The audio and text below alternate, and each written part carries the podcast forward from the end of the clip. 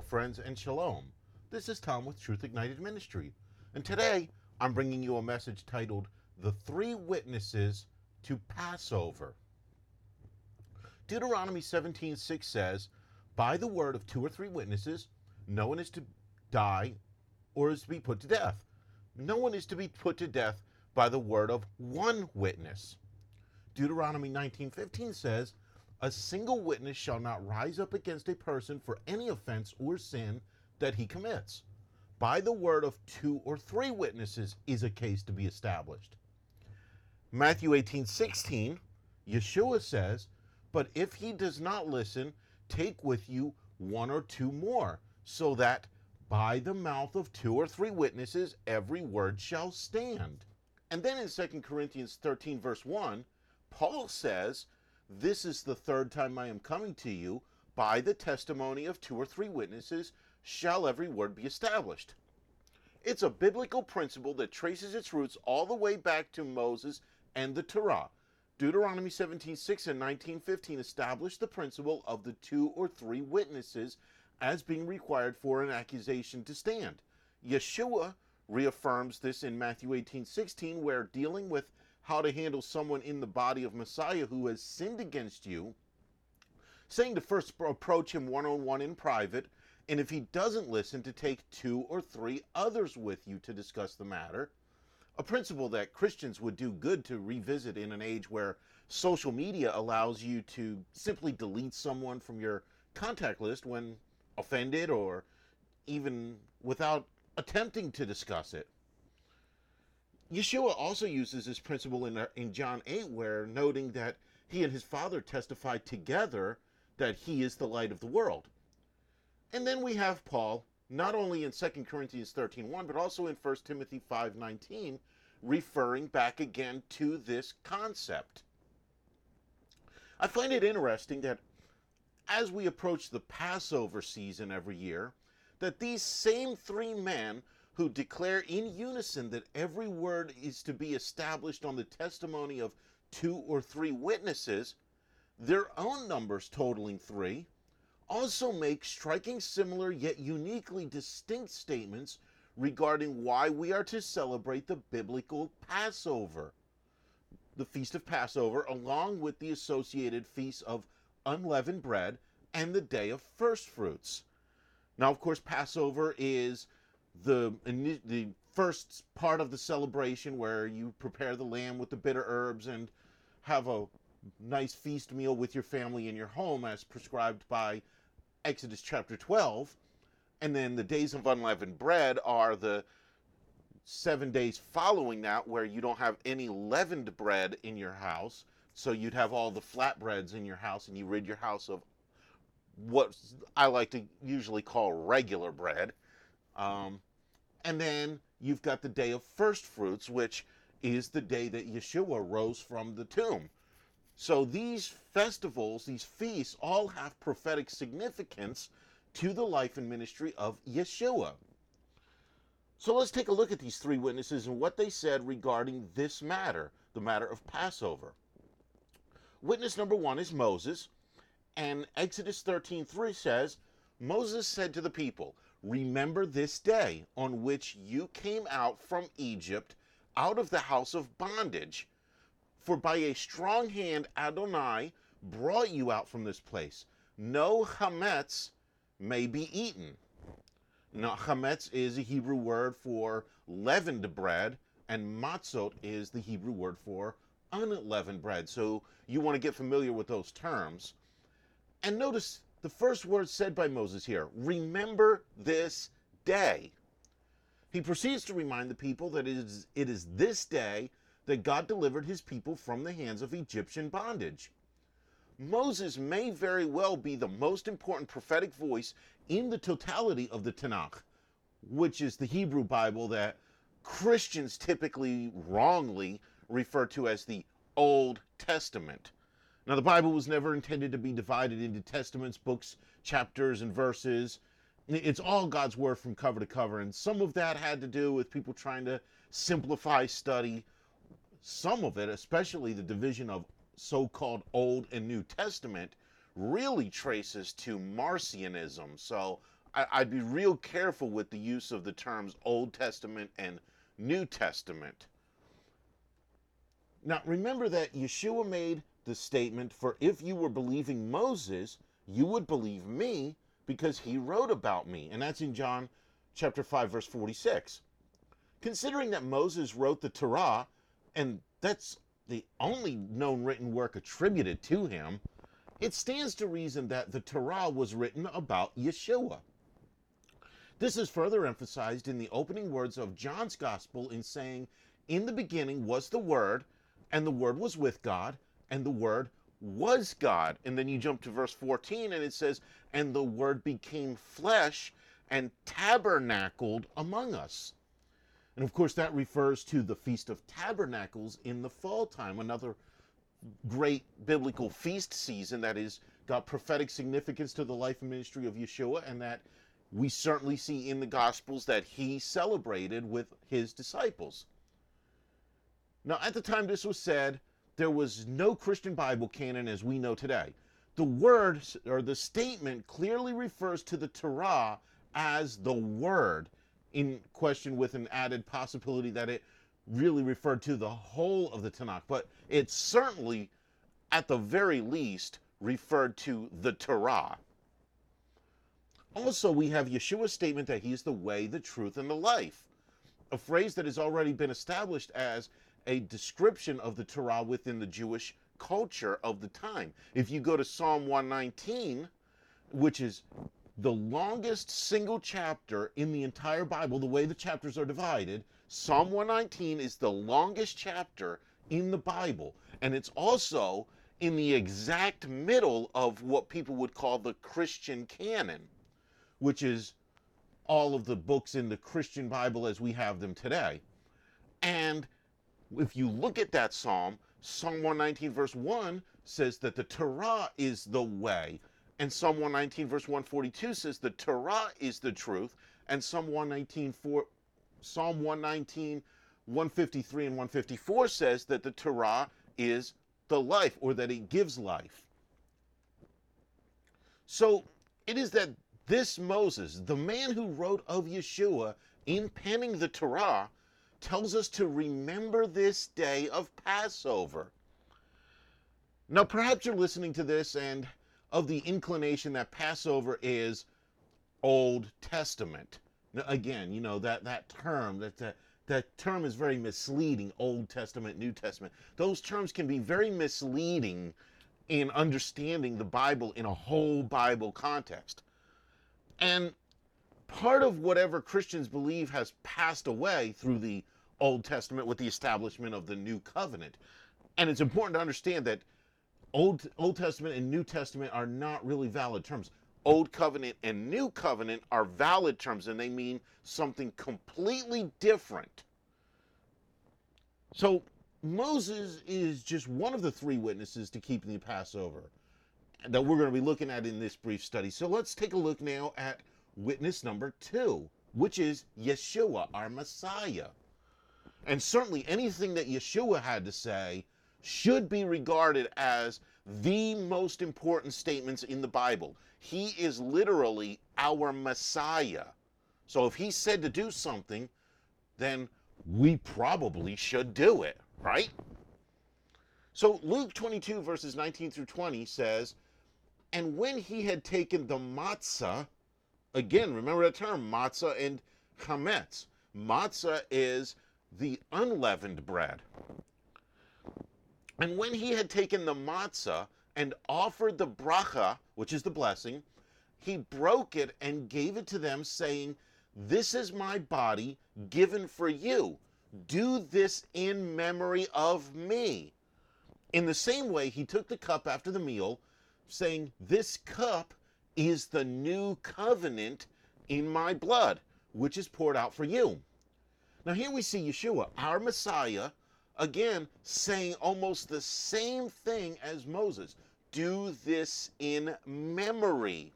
Remember, it's a memorial. Do it as a memorial. In much of Christianity, this event is generally referred to as the Last Supper, and the basis of the tradition known as communion. That stems from you know, Christian interpretations of this text and, and other similar texts. But it's quite apparent from the context that this was not necessarily the initiation of some new ritual that is today minimized to, I, I, like to say, a stale cracker the size of your fingernail and a cup of grape juice the size of a thimble. As if that's the best we can offer our Messiah in, in his memory, in memory of the one who gave his life for us. But none of that really is seen in the passage itself.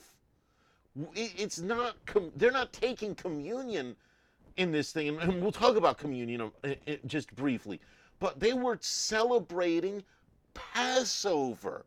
The full Passover celebration is what they were doing in that passage. You know, if you study communion out, it actually traces back to a practice of the ancient Greek mystery cults. Now, th- just think about that for a minute, okay? And, and I could give you sources, and in another message, I probably will, you know, go into more detail on communion, but there are good theological resources that I have that will tell you about how communion came out of the Greek mystery cults, not out of the Bible. And that should be very concerning to any sincere believer. You know, this, this communion ritual was eventually used as a replacement of what we're commanded to do, which is keeping Passover. I, I would recommend you do a serious study of the history of this ritual, and if it's something you currently practice, consider abandoning it. A, a, good resource for this is an article I wrote titled Communion, Commandment or Convenience, which is available at www.truthignited.com. Now, clearly, the context of this was not the taking of something called communion. The record is quite clear, as in verse 15, just a few sentences earlier, Yeshua says, I have eagerly desired to eat this Passover with you before I suffer. What he was saying then in verse 19 to 20 was that we are to keep the biblical Passover feast in memory of him. So Christians have relegated this to like a little five minute ritual whenever they feel like working it in. And, you know, some do it ritualistically on a calendar date. Um, and others, you know, do it what they say when they're led by the Spirit and this and that and the other. And, you know, all, all it is is a little religious ritual. And it really is, at best, very, very loosely tied to Passover and ultimately comes out of, as I've said, the Greek mystery cults.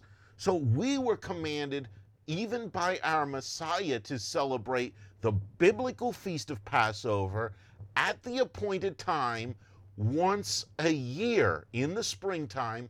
But the point is, we're supposed to celebrate Passover each year, not not take communion just whenever you feel like it or you know whatever Christians do with that these days. Now, what's fascinating here is that Yeshua is in these statements declaring that the pending work of the cross the, and the resurrection which were moments away when he said these things, were parallel to the exodus from Egypt. Think about that for a moment. The deliverance we have through Yeshua as our Messiah is directly connected through his own declaration with the original Passover, where God struck down the firstborn of all families in Egypt and led his people on a journey to their promised land. Clearly, it goes without saying that Yeshua would be the most important figure in the Gospels, in the whole Bible. You know, he is the most important figure in the entire Bible, as I've already stated. We're supposed to listen to him above everybody else, including the Apostle Paul. I'll just slide that in there.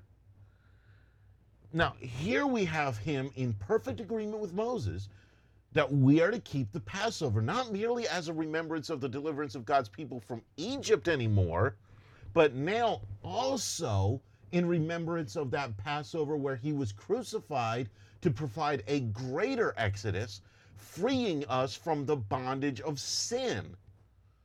Now, sin, as we know from 1 John 3 4, is the breaking, transgressing, violating of the Torah.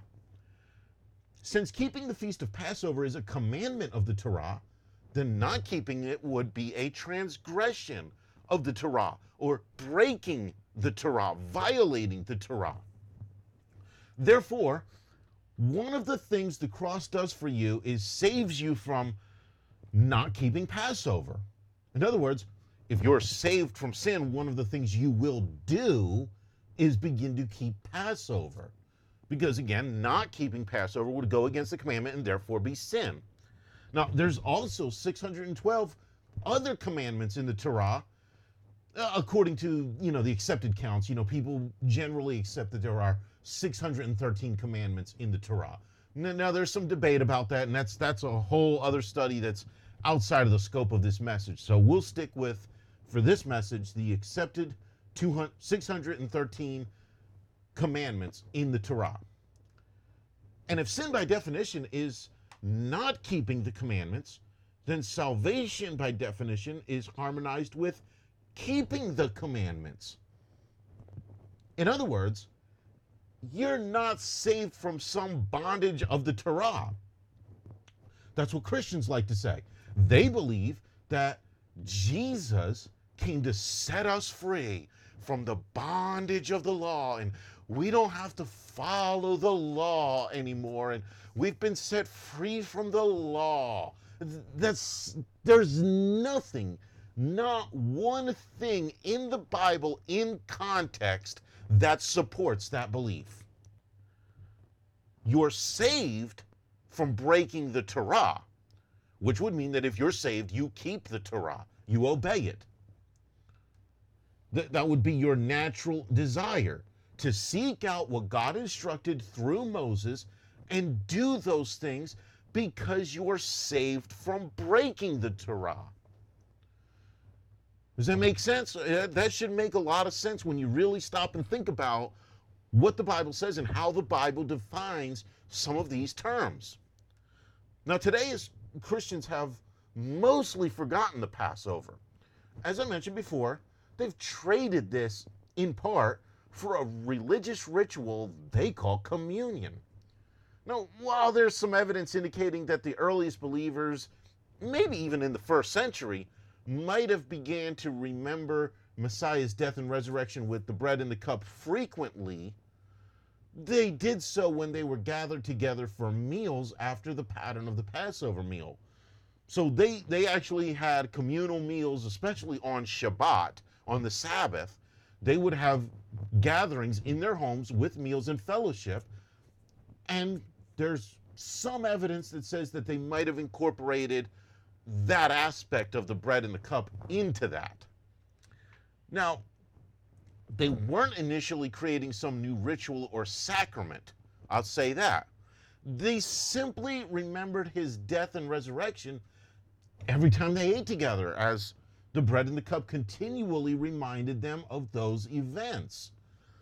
And they also continued to keep the Passover itself annually, of course, as a memorial to Yeshua, their Passover lamb, just as he instructed them to. And of course, he's our Passover lamb too. And so we should be doing the same thing. Now, think about it like this the early believers knew exactly what Yeshua was telling them to do. And every year at Passover, they did exactly what he said. They kept Passover in his memory. But when they gathered together in their homes for fellowship, you know, especially on the Sabbath, as I said, they had meals together, and someone might have taken the bread and the cup and perhaps said something like, Hey, you guys, remember that time when we were having Passover and, and, and he took the bread and he took the cup and, and reminded us to keep the Passover in his memory? And, and then they would all take the bread and the cup and remember that they were to remember him at Passover. So they were not creating a new ritual again. That came later through appropriation of a practice from the Greek mystery cults. The focus was always towards remembering Yeshua at the appointed time, the time he said he wanted to be remembered at the biblical feast of Passover. So when they were having these fellowships, you know, they were just talking and having a good time and sharing memories and and they would be saying, "Hey, you know, th- that that Passover was amazing. Remember when he took the cup? Remember when he took the bread?" So they weren't creating a ritual. They were just excited and sharing and being excited to look forward to the Passover. You know, if you really study out the culture behind these festivals and behind the Sabbath, everything that they did was always moving forward toward the next big event. You know, for example, the Sabbath. They didn't name their days like today we have Monday, Tuesday, Wednesday, Thursday. They numbered the days. It was the first day until the Sabbath, the second day until the Sabbath, the third day until the Sabbath. Every day of the week was moving you towards the next Sabbath. And that's kind of the principle that applied here. They would gather together and they would have these meals and they were looking forward to the next Passover and they would be having their bread and their cup during their meal and say, Hey, you guys remember this? We get to do this again next year, you know, or we get to do this again in a couple of months. The bread in the cup, remember when he took the bread in the cup? That's what they were doing. They, they weren't they weren't creating a ritual like what's done in churches today. Now, uh, let's go to the third witness. Witness number three is Paul, the Apostle Paul. And in 1 Corinthians chapter 5, verse 7 and 8, he says, Get rid of the old chametz, the leavened bread, so that you may be a new batch, just as you are unleavened. For Messiah, our Passover lamb, has been sacrificed. Therefore, let us celebrate the feast. Let me, let me say that again. Verse 8. Therefore, let us celebrate the feast. Not with old chametz, the chametz of malice and wickedness, but with unleavened bread, the matzah of sincerity and truth. Now, Moses may be considered the most important prophet, prophetic voice in the Tanakh, and Yeshua in the Gospels. But the Apostle Paul holds a unique place of significance in the remainder of Scripture, as it is his writings that are so often used to say we don't have to follow the Torah. Yet we see here this very same Apostle Paul charging us to celebrate the feast of Passover. Now, now Christian theology was correct Paul should not be telling us to keep the Passover. He should be telling us, oh no, that was a Jewish festival and we don't have to do that anymore because we are set free from the bondage of the law. But that's not what he said. And, and clearly, he was including the week long celebration of matzah, unleavened bread. He said, let us keep the feast, and he was talking about Passover and the following week long celebration of unleavened bread. Now, isn't it interesting that the very person in the Bible who so many people like to misquote as saying, we don't have to follow the Torah anymore, is telling us here to keep a feast that is part of the law. That these people want us to believe that we're not under anymore. What many fail to realize is that the context of Paul's not under the law statement is twofold. First, we need to look at Romans 6:14. For sin shall not be master over you, for you're not under the law but under grace. Now, notice that this that this begins with not being under the law. It pairs it together with sin not being master over us. As noted earlier, sin is breaking, transgressing, violating the Torah. So we are not under the law if sin, breaking the Torah, is not master over us, is not our way of life. Think of it like that. So if breaking the Torah is not your way of life, then you're not under the law, but not under grace. Now, I could go into some detail on that, but again, that's for another study, another time. Just know that sin, breaking the Torah, is not our way of life. Then you're not under the law. Think of it like this. Um, before I move on, think about it like this. Two cars are going down the freeway and the speed limit is posted 65 miles an hour. That's a pretty common speed limit on freeways these days. Now, one car is driving 65 miles an hour, doing the speed limit, staying within the boundaries of the law. The other car is going down the road 85 miles an hour, going way over the speed limit. Which car do you suppose is going to be stopped by the police and issued a citation under the law? The one that's obeying the law? The one that's living according to the ways of the law? Or the one that's breaking the law? So that's a good way to think about what Paul is saying in Romans 6:14. For breaking the Torah is not your way of life. You're not under the law. You're not penalized under the law because you are not breaking the law. Now, we also need to look at Galatians 3:13. It says, "Messiah has redeemed us from the curse of the law by being made a curse for us." Now, now what's the curse of the law?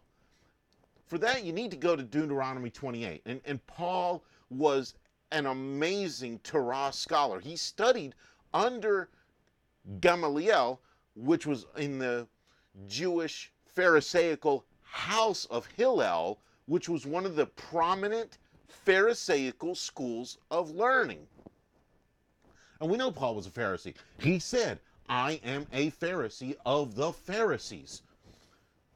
And we know that his teacher was Gamaliel, the grandson of Hillel. So Paul knew what Deuteronomy 28 said. He was very familiar with Deuteronomy 28 when he made reference to the curse of the law. Now, this chapter is often quoted by Christians, you know, in part. Most of them like to go to the list of blessings that starts in verse 3 and you know, they'll go around saying, I'm blessed in the city, and I'm blessed in the field, and I'm blessed coming in, and I'm blessed going out, and I'm the head, and I'm not the tail, and blessed, blessed, blessed, blessed, blessed, blessed, blessed. They, they totally neglect the first couple verses where these blessings are linked directly to obeying the Torah. And then after verse 15, they ignore the rest of the passage where a much longer list of curses is imposed on those who do not keep the Torah. And that is the curse of the law. So clearly, you know, as Paul was saying, was that if you receive Yeshua as your Messiah and begin to follow the Torah as a result, you're no longer under the curse of the law. He was simply telling you what the Bible already said thousands of years earlier. And we can also look at Galatians 5:18. It says, "But if you are led by the Spirit, you are not under the law." Now, Ezekiel 36:27 gives us understanding of what that means. It tells us that when a person in the new covenant will be filled with the Spirit, then it will result in that person being caused to walk in God's law, which is the Torah. As I often say is the case, we see that Paul never taught against following what is written in the Torah and, the, and charges us to keep the Passover in perfect agreement with Moses and Yeshua. Acts 18:21, depending on what translation you're looking at, indicates that Paul was eager to keep one of the feasts. Now, many believe that this was the feast of Shavuot, or, or the day of Pentecost.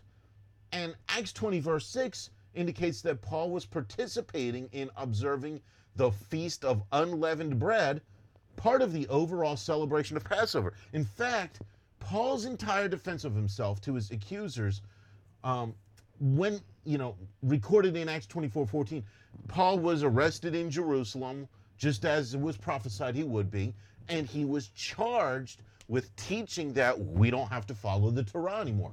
That's literally what happened. He was arrested and charged with the exact same thing that Christians today believe he taught. And, and this is how he defended himself against these accusations. And, and Christians who believe that Paul taught that we don't have to follow the Torah would be very, it would be very wise of them to look at these statements that Paul made when he was arrested and charged with teaching that we don't have to follow the Torah. He said in Acts 24 14, he said, I worship the God of our fathers, believing everything written in the Torah and the prophets. And then in Acts 25 8, he picks back up and says, I have committed no offense against the Torah or against the temple or against Caesar. The, the man everyone uses to oppose following the Torah defended his theology by saying he believed everything written in the Torah and never violated it, continued to obey it, and never taught against it. So now I've got a question. Do you want tradition or do you want the Torah? I, want to close this message or bring this message toward a close by looking briefly at the traditions that try to replace the Passover. Now, I've already mentioned one of these traditions is called communion. I've noticed over the years that this ritual is more of a convenience for people who want to soothe their conscience by doing something that appears to fulfill a commandment with the least possible effort. After all, in private practice, it, it, takes mere seconds to eat, you know, the tiny cracker and drink the shot of grape juice. And some people do that. Some people, you know, I take communion every day. Well, you know, whoop de doo for you. You know, how much time did that take you to do? You know, in some church settings, it might take a little longer, you know, because you get you, sometimes you get this long-winded preacher and he wants to give some lengthy teaching before you know everybody partakes of the elements of. But the actual communion ritual itself still takes very little time and effort on the part of the believer. You know, whether you're doing it at church, because what are you really doing? You're sitting there listening to some guy or some some gal give some message about why they think we should take communion, and then you just do it. Uh, it takes a few seconds to just do the, the little ritual thing.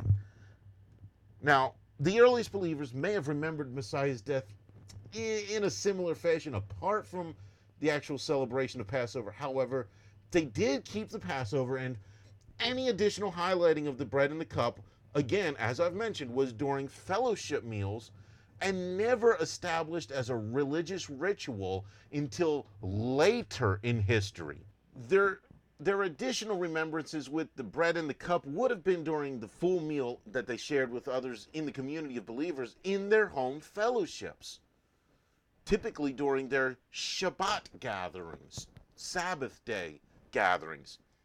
It, it would have had a lot more meaning and significance than the little communion ritual today does because the, what they do today is a little religious ritual. That's all it is. I, I know they try to give meaning to it, but it's not what we're commanded to do in the Bible. It doesn't. It's never found actually in practice in the Bible in that fashion, and it has definite ties to Greek mystery cults. So just think about some of that. Another replacement for Passover and much more concerning is a secular pagan holiday called Easter. Now, greater details about this holiday are something I'll have to discuss in another message, but in short, Easter traces to worship of the pagan goddess named Eostre. Now, there's there's a great record by a monk called Bede or or and there's some references, you know, vague beyond that, and some people try to challenge that, but you know, there's good information about the ties of the name Easter to this goddess, and we'll just leave it at that for now. Now, the followers of her cult appear to have lived in pre-Christian Europe, and you know, when Christianity spread into that region, this was perhaps one of many pagan religious practices that assimilated with Christianity through Catholic practices of appropriation as one prominent preacher I know used to say, don't ever say the word Easter. Now, he would tell his people to say Resurrection Day, which is mm, probably somewhat appropriate, but perhaps more appropriate would be to just keep the feast of Passover the days of unleavened bread and the day of first fruits.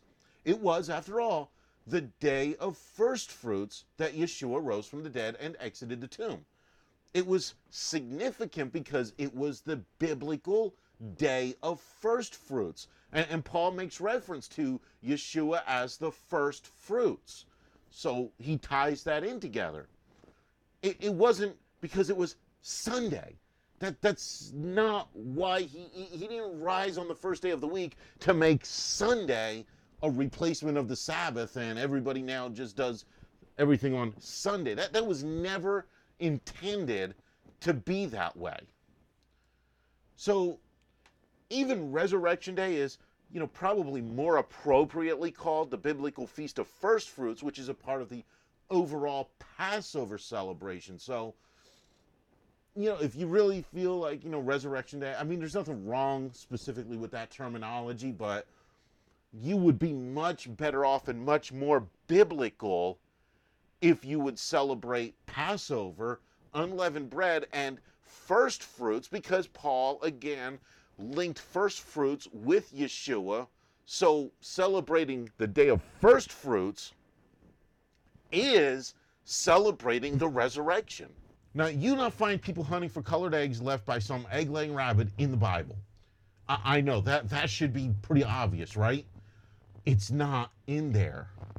What you will find are passages like Deuteronomy 12, verses 29 through 31 in particular, that tell us not to take the practices of pagan religion and turn them into things to worship Yah with, worship God with. You know, or people who used to preach against saying Easter in the past may be changing their views to appease the crowd, but I will stand firm in, against such practices.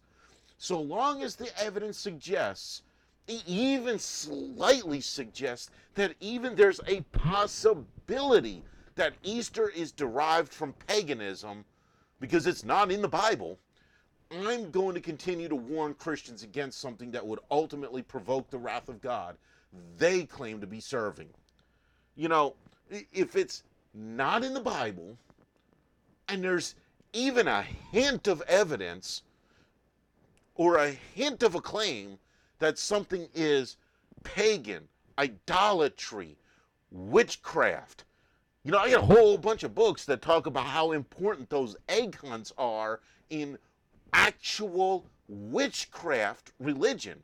So, you know, we got something that's not in the Bible and at least has some good arguments. I think they're much stronger than others think, but has some good arguments that it's pagan, idolatry, witchcraft. Look, man, it shouldn't take a rocket scientist to figure out which holiday we should, we should cast aside and which holy days we should be embracing. You know, do what's in the Bible. Do what your Messiah did. It's not that difficult. You know, it seems to be difficult for some people to comprehend this, but it's not that difficult. Now, the final thing that I want to address here with, with these alternates is the modern Jewish Seder service. Now, this is very traditional in Jewish culture, and it's become more popular with believers who are identifying with the Hebraic foundations of Christian faith. You got messianic people out there, and you've got the so-called Hebrew roots movement out there, which is you know kind of controversial and there's some weird beliefs tied to it, but because of these things, people in Christianity, a lot of people are coming to want to identify with the culture of the Bible. And then they look to Judaism and say, well, you know, the Jewish people, they've been doing this for a long time. Let's see what they're doing. And so they come across the Seder service. Now, I don't necessarily oppose the practice but I, I, would caution against it, and, I, and I'll tell you why here in a moment. Um, some claim that the Passover celebration Yeshua led his disciples in, you know, the Last Supper just prior to being led to the cross, was a full Seder. Well, you know, while, while there's some obvious similarities, of course, there's also problems with this theory. Most dominant being how all indications are that modern Seders were developed much later by the rabbis or the sages, probably around 80 AD or so, roughly 10 years or so after the temple was destroyed in 70 AD, you know, because they were trying to figure out ways to continue keeping the Torah and keeping the Passover and other such things without a temple in Jerusalem. The Seder, you know, it's an interesting event, and, and I've participated in, in them in the past. And they offer up a lot of symbolism to help you connect with the Jewish or Hebraic culture that's prominent throughout the Bible which of course the Bible is a Hebrew book written by Hebrew people about the Hebrew God while they lived in the Hebrew culture that was built around, inspired by, or built around the Torah. But when you get down to basics, the Passover has always been intended to be an intimate family celebration kept at the home. And again, read Exodus 12. It, it outlines the original Passover and gives you a good foundation for how you're supposed to celebrate Passover in your home with your family. Now, there's also some indications, though, that the Seder, even the Seder service, the Jewish Seder services, contain or possess some elements of paganism blended into them as well. And that's why I would exercise some caution there's some indications that there's some ties to the Roman festivals that were going on around the time. And then one good Bible teacher by the name of Kevin Geoffrey has written a Passover guide where he describes how the there's an egg used, a single egg used on a Seder plate, and he goes into detail about how that may have some ties to paganism kind of funny how the egg always shows up around this time of the year as a pagan symbol. You know, you got the Seder, you got claims that with the Seder it's pagan. You got, you certainly got claims, un- undeniable claims that it's tied to witchcraft. Like I said, I've got a whole bunch of resources from written by actual practicing witches about the importance of the colored egg hunts in witchcraft and Wiccan religion. And again, show me in the Bible where somebody went out and hunted for colored eggs. You won't find it in there. It's not in the Bible, but it's in all of these witchcraft handbooks. Again, this this should not be difficult to figure out what we should be doing and what we absolutely should not be doing. Now, when you go back to Exodus 12, you find out that the Passover is very simple. You're to eat the lamb prepared with bitter herbs and unleavened bread in your home with your family throughout the duration of the days of unleavened bread.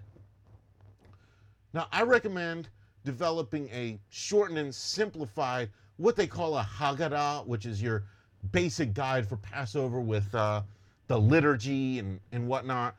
And you can kind of develop your own if you have a little bit of an idea of what you want to do and you kind of know what's good and what should be rejected from some of these.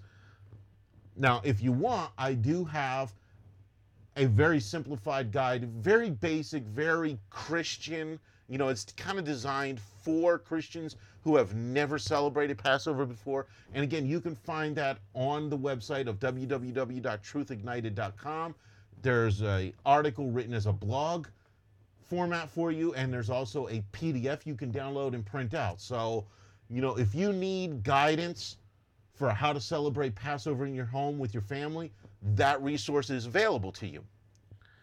And this will allow you to hit the, the key biblical points of, I guess, a traditional Jewish Seder, but without the unnecessary additions and especially the potentially pagan aspects of the Seder service. Now, if you're listening to this message and have been in modern mainstream Christianity, you know, celebrating the Easter festival or taking communion, I hope that this will cause you to think a little bit about what you're doing and whom you are really serving by doing such things. You know, are you really serving Yeshua when you're celebrating something like Easter, the name of a pagan goddess, or or taking communion just you know whenever it's convenient, or would you really be serving Yeshua when you do what he actually asked us to do, which is celebrate the Passover? You know, research the origins of these practices. You might be surprised just how unbiblical and, and even how pagan they, they really are. You know, I, I sometimes sit and think, how must our Messiah Yeshua feel? Our high priest in the heavenly realm, in the kingdom of Yah, up there looking down at all the Christians, and he said, Keep the Passover in my memory. And all the Christians are running around putting out their colored eggs and, and getting their rabbit and, and and all of that stuff together. And some of these churches have, you know, carnivals and all kinds of worldliness going on. And they're doing all of this claiming to celebrate the single greatest event in the history of the world the resurrection of our Messiah. And they're doing it all of this in this big worldly witchcraft environment. And they're doing it in the name of a literal pagan fertility, spring fertility goddess from another religion. I mean, I am just blown away at how big that is, how big that event is, and nobody wants to say anything about it. But if you keep the Passover, if you're willing to keep the Passover, I hope this teaching's given you some added insight. The Christian religion tells you to celebrate numerous things you can't find in the Bible. But, you know, Christmas is another one. You know, Halloween. Christians celebrate Halloween. I, I don't even understand that. You know, the whole concept of Halloween has people dressing up in these demonic looking costumes. Now, I know churches, they they like to say, well, we're not really doing that. We're having Hallelujah night, or we're having harvest party, or, or fall festival, and, and we're going to let the kids dress up in, in cute little costumes. And man, come on, man, just stop it. Just stop it. Go to the Bible and do what the Bible says. You know, you can find so many feasts and festivals in the Bible and if you want a fall festival, look at the Feast of Tabernacles. It's a whole week long, and you can have a whole big fall festival on your church grounds during the Feast of Tabernacles. You don't have to celebrate Halloween, not even an alternative, so called alternative to it. You know, Moses, Yeshua, and Paul all tell us to keep the Passover. Every single one of them, three witnesses. We got three witnesses telling us to keep the Passover. And there are the witnesses that is the most prophetic voice of the Tanakh, what they like to call the Old Testament, the most prophetic witness, not only really of the gospel, but the, the Bible altogether, but definitely in the Gospels, in Yeshua. And then in the apostolic writings, of course, Paul is kind of regarded by most as the most prophetic voice in the duration of the apostolic writings following the gospel messages. And they all tell us to keep the Passover. I'd ask you to consider in these days leading up to Passover, whether you're listening to this message leading up to Passover, maybe you've listened to this message and it's seven or eight months before the next Passover. It, it doesn't matter as you get prepared for the Passover, you know, decide are you going to keep following the traditions of men, the traditions of churches, or are you going to decide that you don't care what the churches are doing and you don't care what other Christians are doing, so called Christians? You are going to follow the Torah of your God. Just think about that and prepare yourself to celebrate Passover, just as Moses said, just as Paul said, and above all, just as Yeshua said, celebrating Passover, do this in my memory. You know, I would like to think that if your Messiah said, Do this, no matter what, do this in my memory, you would think that the Christians would, would make that the absolute highest priority of the entire year instead of celebrating the resurrection in the name of a witchcraft goddess. So that's all I got for you today. So, hey, friends, I want to thank you for taking the time to listen. If this message has impacted you, please feel free to share it with others. If you're enjoying these teachings, be sure to subscribe and consider becoming a $4.99 or $9.99 monthly partner. If you want to make a larger donation, please contact ministry at truthignited.com.